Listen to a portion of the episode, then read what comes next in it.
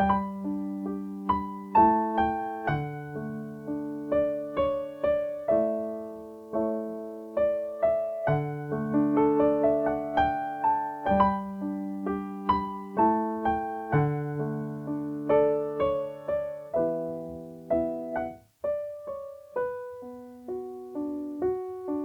Bine v-am găsit la un nou episod din seria Portret de Martir, seria care își propune să scoată la lumină exemplul celor șapte fericiți episcopi martiri greco-catolici morți sub dictatura comunistă din România.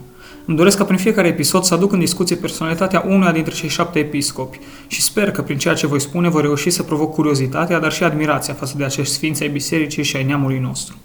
Vă propun să ne oprim astăzi asupra personalității fericitului episcop Ioan Bălan, o personalitate poate puțin mai puțin cunoscută decât ceilalți episcopi, însă tot la fel de importantă pentru noi. Uh, președințitul Ioan Bălan s-a născut la 12 februarie 1880 la Teiuș. Studiile superioare le-a făcut atât la Budapesta cât și la Viena, unde a avut un, și un doctorat în teologie. Și a fost hirotonit preot în anul 1903, iar abia în 1936 a fost hirotonit episcop în eparhia de Lugoj. A fost arestat și el împreună cu toți ceilalți episcopi în data sau noaptea de 28 spre 29 octombrie 1948 și a murit la 4 august 1959, fiind înmormântat în cimitirul Belu Catolic din uh, București. Uh, poate ar fi de menționat că alături de preasfințitul Hosu și preasfințitul Rusu uh, a fost printre cei trei care au supraviețuit închisorii din, din Sighet, și în ianuarie 1956 a fost mutat alături de ceilalți doi cu domiciliu obligatoriu la mănăstirea Ciorugârla.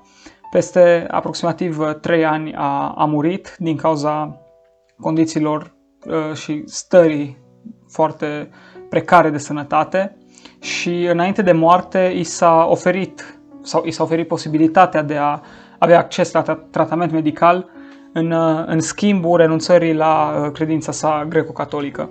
Și bineînțeles că nu a acceptat și ca și o consecință directă a faptului că nu a primit tratament medical, a murit, așa cum spuneam, în 4 august 1959.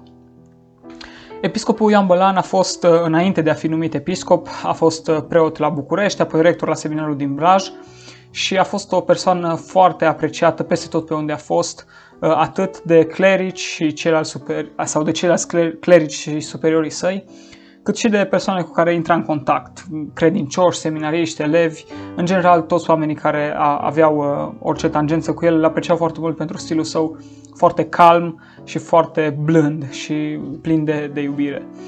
Uh, Printre altele, a fost uh, ales și deputat de Blaj în perioada 1922-1926. Era o perioadă foarte entuziastă în societate, mai ales în, uh, în Ardeal. Era puțin timp după unire și elanul politic era foarte mare și uh, preotul Ioan Bălan a fost uh, ales deputat de Blaj, însă uh, chiar el mărturisea că nu îi se potrivește neapărat foarte bine uh, cariera politică și a, a renunțat să, să mai candideze după, după un mandat. Uh, între activitățile lui se numără și o foarte prolifică activitate de scriitor. A scris multe cărți, foarte multe articole uh, în reviste, a scris foarte mult diferite studii pe teme mai ales teologice și o, o, o lucrare foarte importantă a lui a fost uh, traducerea în limba română a a Noului Testament. Deci uh, avea, era, era cu adevărat un intelectual, vorbea mai multe limbi străine și uh, era o personalitate foarte, foarte marcantă uh, în epoca sa. În uh, perioada când lucrurile deja începeau să fie destul de tulburi în țară și cu atât mai mult situația Bisericii Române Unite devenea destul de incertă, uh, preasfințitul Ioan Bălan a uh, instituit în catedrala din Lugoj adorație euharistică continuă. De altfel, îndrăgea foarte mult această rugăciune și, și alte rugăciuni, uh, rozariu și, și altele și în, în perioada respectivă a insistat foarte mult și și-a dorit foarte mult ca în eparhia pe care o păstorea viața de rugăciune să, să fie cât mai intensă și credincioșii să se roage cât de mult pentru, pentru viitorul bisericii și pentru uh, viitorul țării până la urmă. Uh, toată lumea care l-a cunoscut îl caracterizează ca un om uh, foarte simplu, foarte blând, foarte modest. Uh, spre exemplu, părintele Francisc Zudor, care a fost și duhovnic, spune despre el că era simplu și umil ca un copil. Iar preasfințitul Frențiu îl caracterizează ca fiind afabil, modest și liniștit. Ioan Bălan, în ciuda formării sale intelectuale, care nu era deloc de neglijat și așa cum am, am spus și până acum, era un intelectual de marcă, era o persoană extrem de, de, de modestă, de smerită, nu prea ieșea în evidență, poate asta și unul dintre motivele pentru care dintre cei șapte el este, așa cum am spus și la început, cred eu, cel mai puțin cunoscut.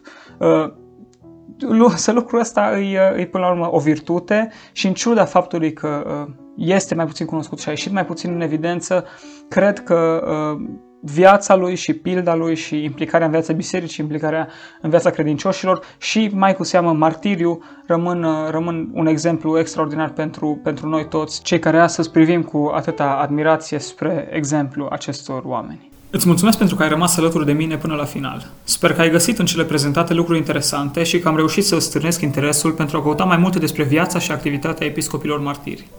Te invit să dai mai departe acest material și aștept în secțiunea de comentarii orice completare la cele prezentate. Ne reauzim data viitoare.